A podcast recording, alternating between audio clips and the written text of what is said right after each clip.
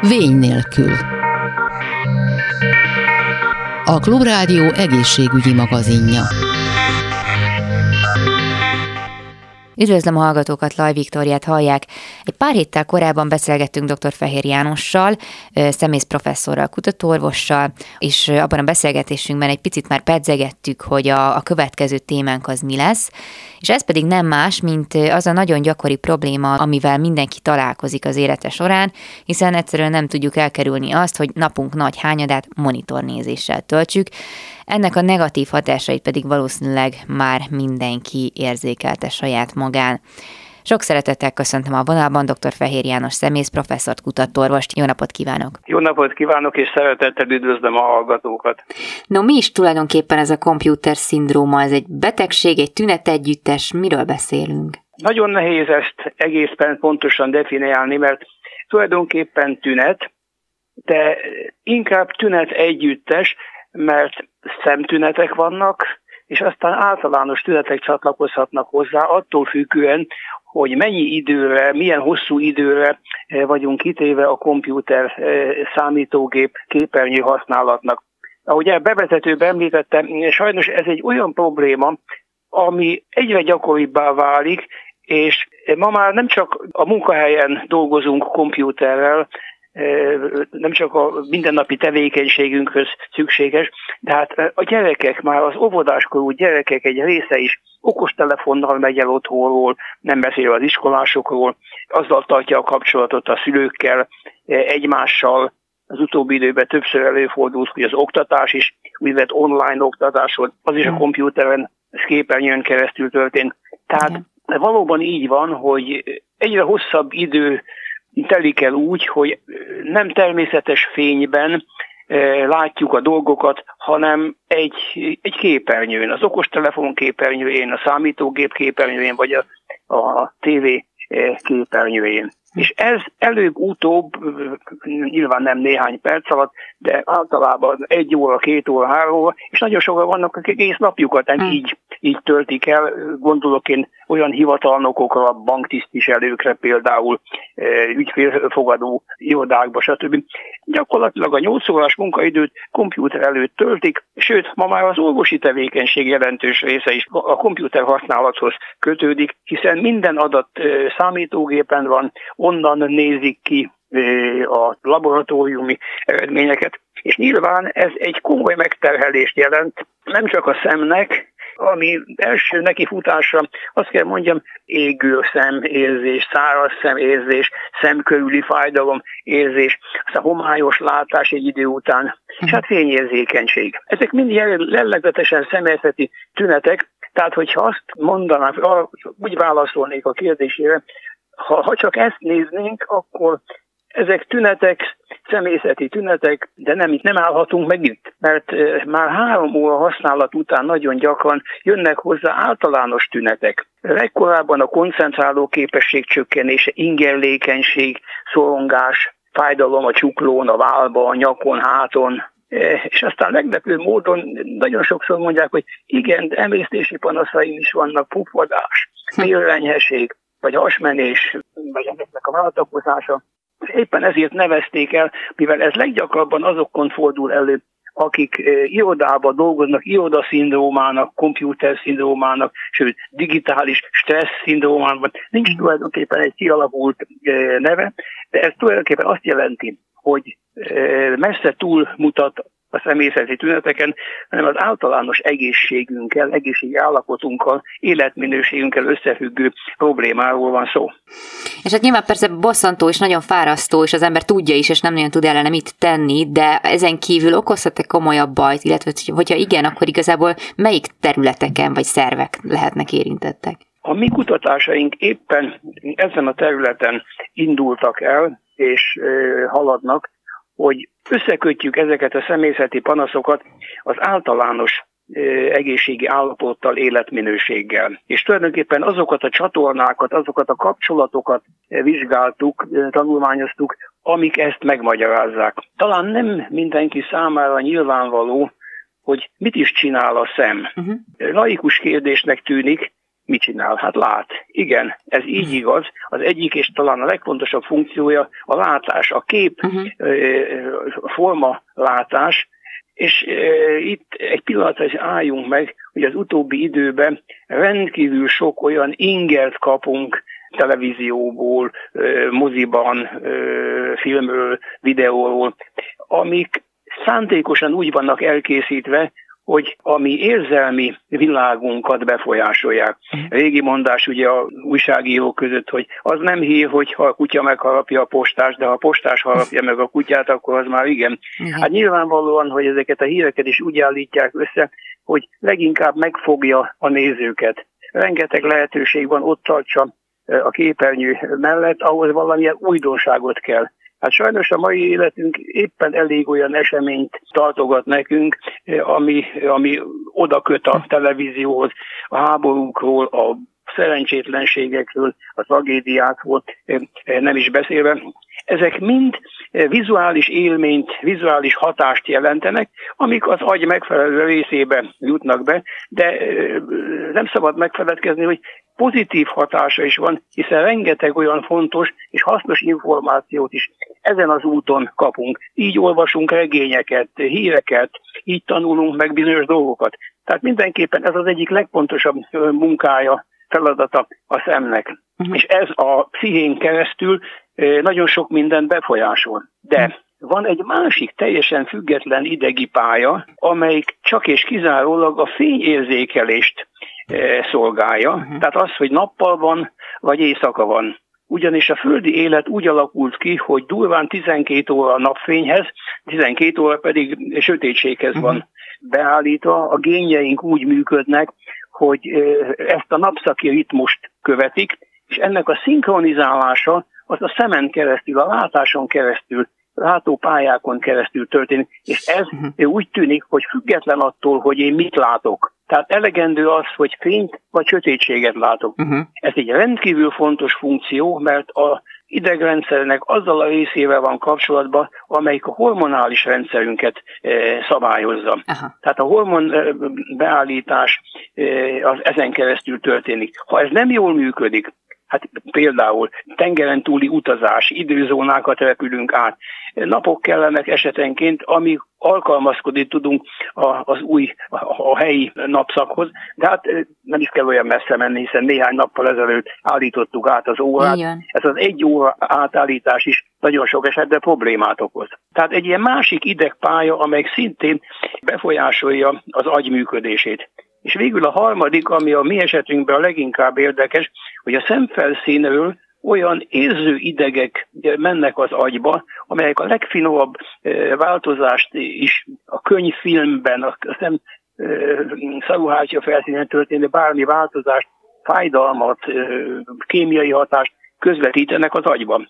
Uh-huh. És tulajdonképpen ez, ami a szemfáradtságnál az egyik legfontosabb dolog, és magyarázza meg azokat a tüneteket, ami tulajdonképpen száraz szem tüneteknek felel meg. Az előző adásban foglalkoztunk hm. vele, hogy valójában nem arról van szó, hogy száraz a szem, csak szárazság érzés van. Tehát így kapcsolódik a szem idegeken keresztül az agyhoz, és az agy működés pedig az úgynevezett hm. dél-agy tengelyen keresztül az egész szervezet működését befolyásolja.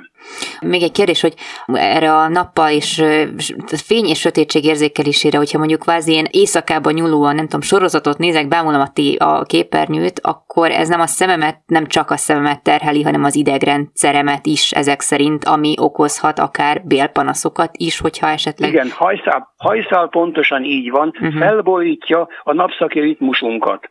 Tehát ez nagyon fontos lenne, hogy ne nézzünk késő éjszaka filmet. Megfelelő módon osszuk be napközben. Valóban így van, ahogy mondta, mindazon túl, amit látunk, hallunk, plusz még a fényérzékeléssel felborítottuk a napszaki ritmusunkat.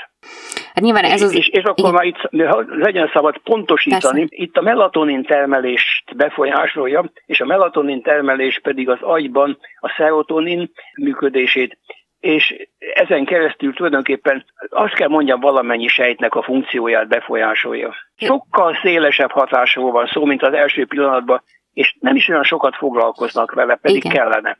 Hát igen, igen, erre tipikusan legyint az ember, hogy úgysem tudok vele mit kezdeni, és hogyha már itt arról beszélünk, hogy hogyan lehet ezeket a panaszokat megszüntetni, akkor nyilván nem elég az, hogy azt javasoljuk az embernek, hogy hát nézzen kevesebb monitort, tehát, hogy foglalkoztassa a szemét másféleképpen, mert lehet, hogy ez már nem fogja megoldani az ebből tovább gyűrűző problémákat? Hát bizony sajnos tisztába kell lennünk azzal, hogy ez a nevezzük így környezeti hatás belátható időn belül nem fog megváltozni. Igen. A modern élet nem tud meglenni számítógép, kompjúter, képernyő nélkül.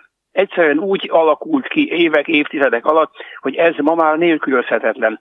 Tehát valamilyen más megoldást kell találni ahhoz, hogy megvédjük a szervezetünket ettől a, no, nyugodtan nevezhetjük stressz hatástól. És itt mindjárt hozzáteszem, egy bizonyos ö, szintű stressz az nem baj, ha van. Sőt, az stimuláló. De amikor ez túllépi azt a határt, ami a mi szervezetünk ellenállását, toleranciáját, tűrőképességét jelzi, akkor ez már problémát okoz. A gyártók mindent megtesznek azért, hogy a képernyők minél, hogy is mondjam, emberbarátok, látásbarát legyenek, tehát minél kisebb fizikai ingert jelentsenek, szűrőket tesznek be, olyan színű fényforrást használnak, olyan erősségű mindent, különböző fényszűrő szemüvegek vannak, javasolnak.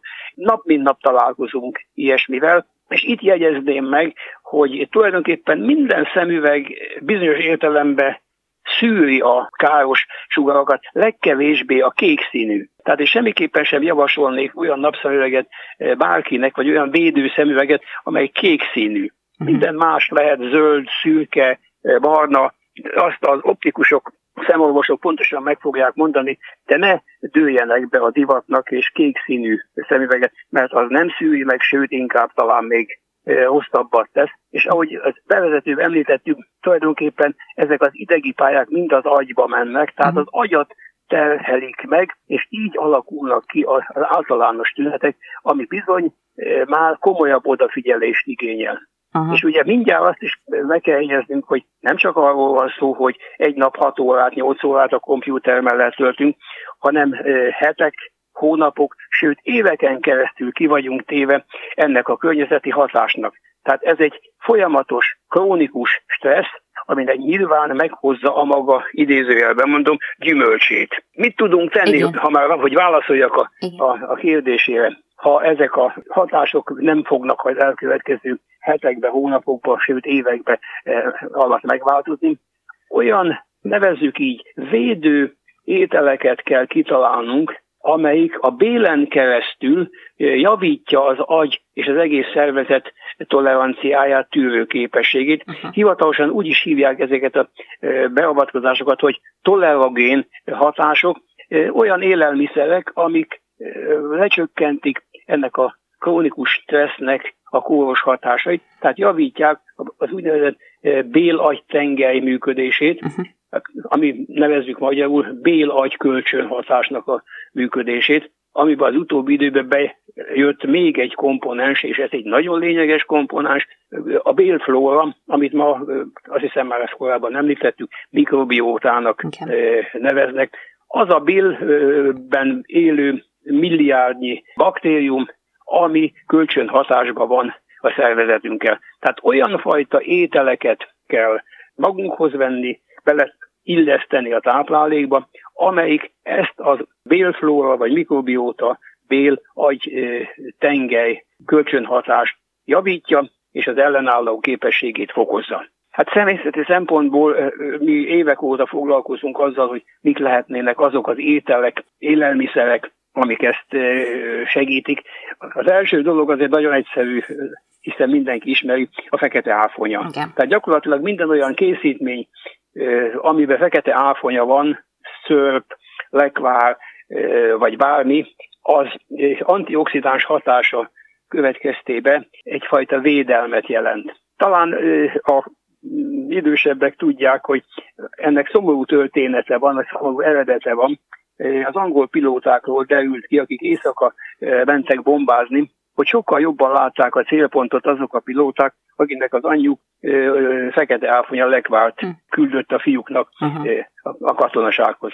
És ebből született aztán az egész fekete áfonya körüli utazás, ma már pontosan igazolható hatása van a látóhártya működését segítik, védik az erős fénytől, segítik a fényhez való alkalmazkodást, illetve a sötétséghez. Tehát ez egy közismert anyag, mi is ezt használjuk, és mi ezt javasoljuk a betegeinknek. A másik, amit viszont teljesen új, a medve epe. Ezt így mondom hétköznapi nyelven, ez tulajdonképpen az epéből a bélben úgynevezett másodlagos epe képződik.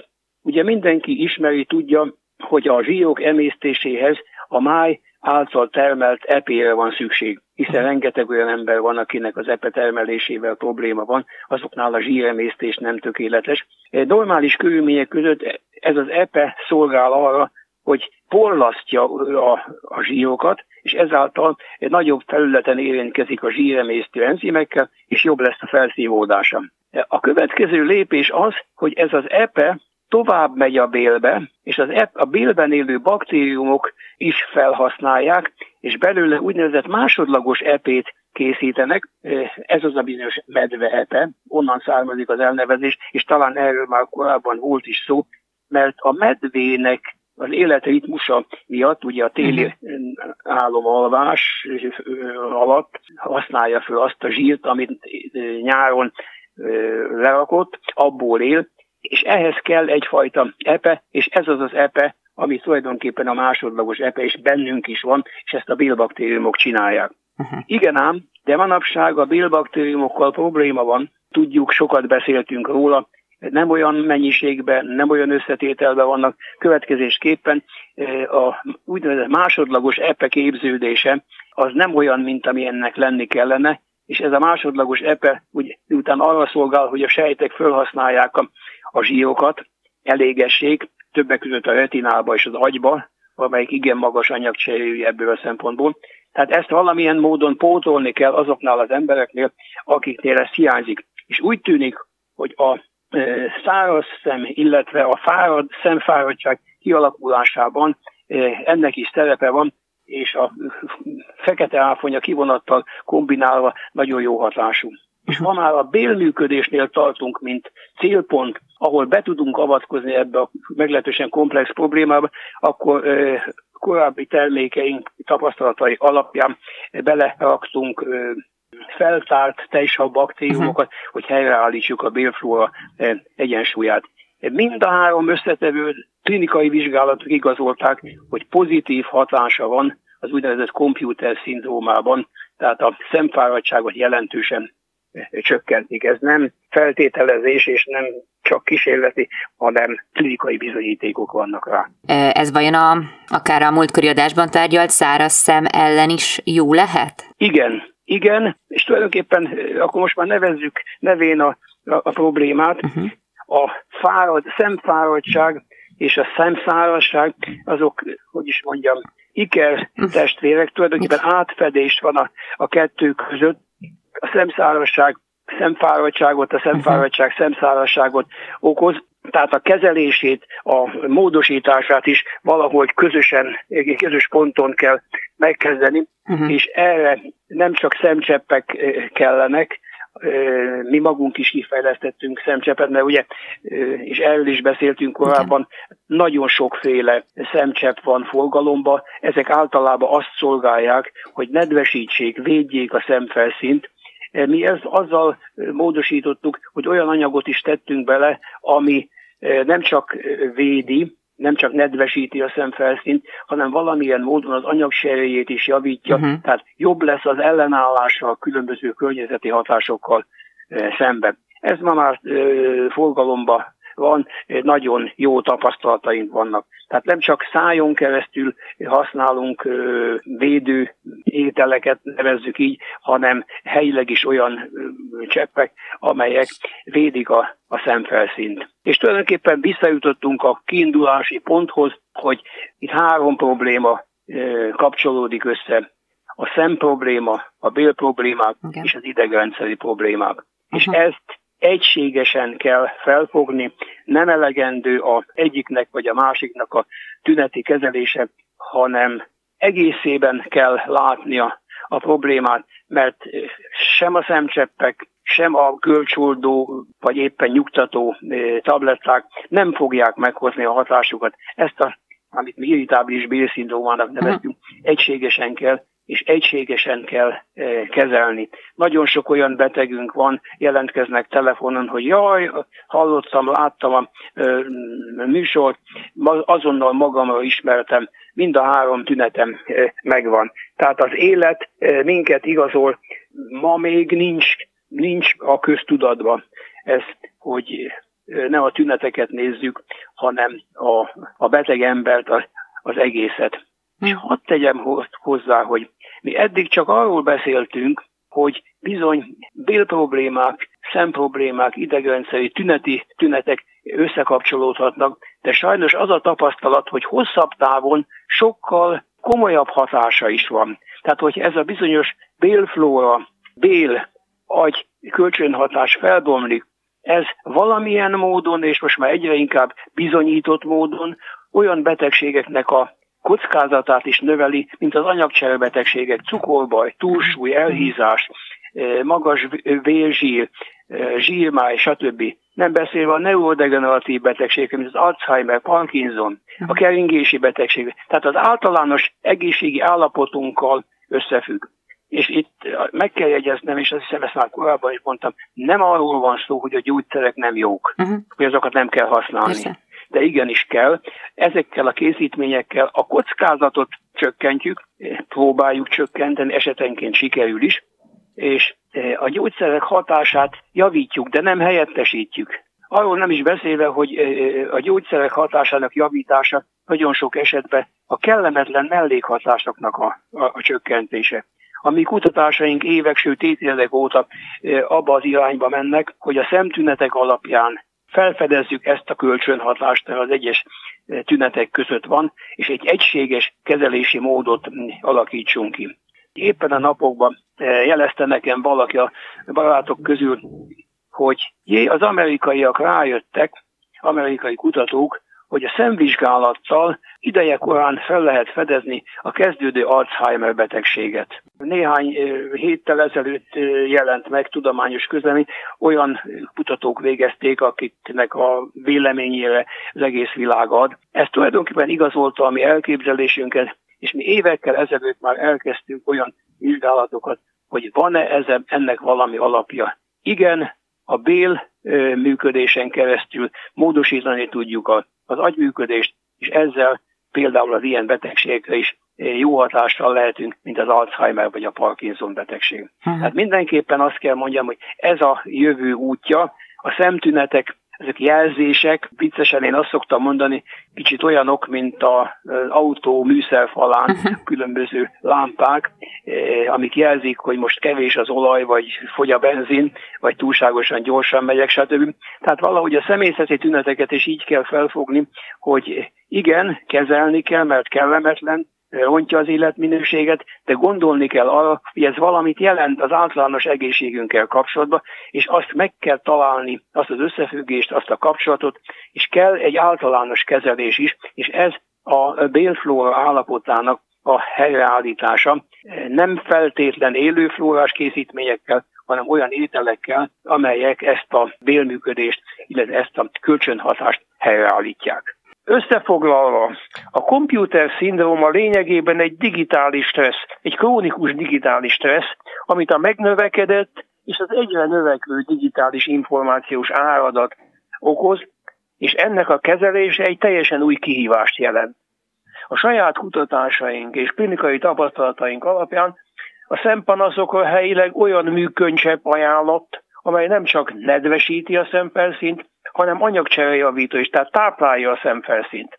Az általános panaszok kezelésére pedig olyan agy-bél-kölcsönhatást javító speciális élelmiszerek alkalmazása javasolt, amelyik bakteriális eredetű tápanyagokat tartalmaz, újabb nevén posztbiotikumokat. Hát remélem, hogy so, sok ember számára tettük ezt most már a, meg annyi beszélgetésünk keresztül egyre egyértelműbbé és nyilvánvalóbbá, és nagyon szépen köszönöm a beszélgetést dr. Fehér János kutatorvosnak, szemész professzornak. Köszönöm és... szépen én is a lehetőséget. Viszont hallásra. Ezzel pedig megköszönöm a figyelmüket, további kellemes rádióhallgatást kívánok, illetve a hírek után az épésszel elvárom önöket vissza, hogyha velünk maradnak. Laj Viktoriát hallották viszont hallásra. A Vény nélkül című műsorunkat hallották.